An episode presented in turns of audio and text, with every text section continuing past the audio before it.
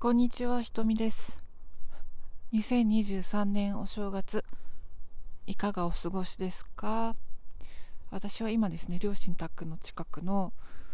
えー海辺に来てまして散歩してます。あ、鳥がうるさいですね。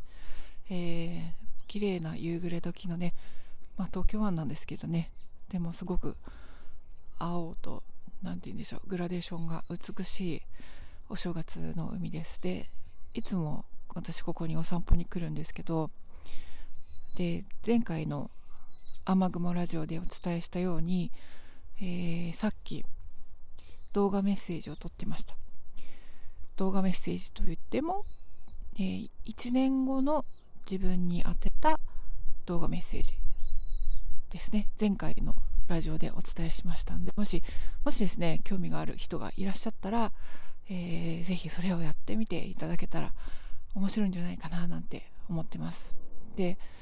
1年後の自分はどういう風になっていたいか。何をしていたいかということをねまあ誰に見せるわけでもなく動画で撮っておくことによってその時の自分の気持ちとかがより文章なんかより伝わるんじゃないかなって思ってます。はいぜひやってみてください。で私の方は今年は今年もまたあの家族とですね過ごして本当にあのささやかですけど大きなこともないけどまあもうささやかなお正月を過ごしました。まあそれが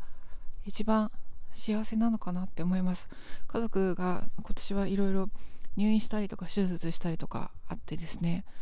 あのー本当に大変なこともあったんですけど、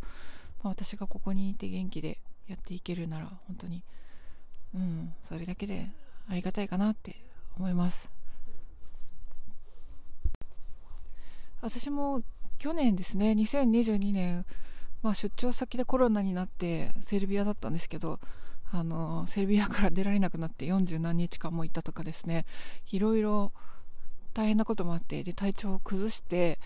でちょっと自分の人生を見直したいと思って給食に入ったっていう結構大きな年だったんですけれども2000そのおかげで、まあ、2ヶ月ぐらい休職してちょっと心に余白が出てきてだいぶだいぶ自分の本当の心の声っていうか気持ちが聞こえてくるようになったかなって感じてます。なので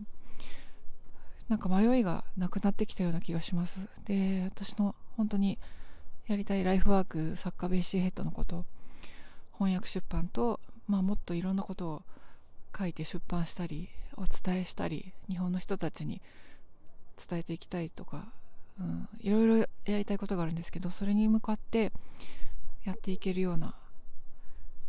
心がだんだんと整ってきたような感じがしています。今日は何ともないなんか何でもないいろんな話ですけどこのね健康に生きているっていうこと家族で過ごしたりできるってこと何気ないことがものすごくありがたく貴重で大切な時間なんだなっていうことをつくづくつくづく思いますので、うん、今年もまた毎日を大切に生きていきたいかなと思います。また雨雲ラジオも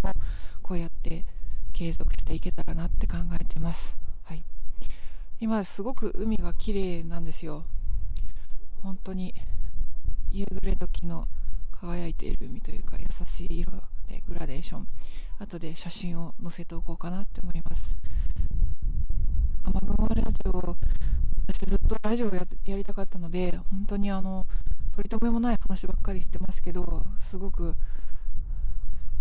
大切なものだなって思ってきてます。ょっと人が来て恥ずかしくて言えなかったんだけどごきげんよう。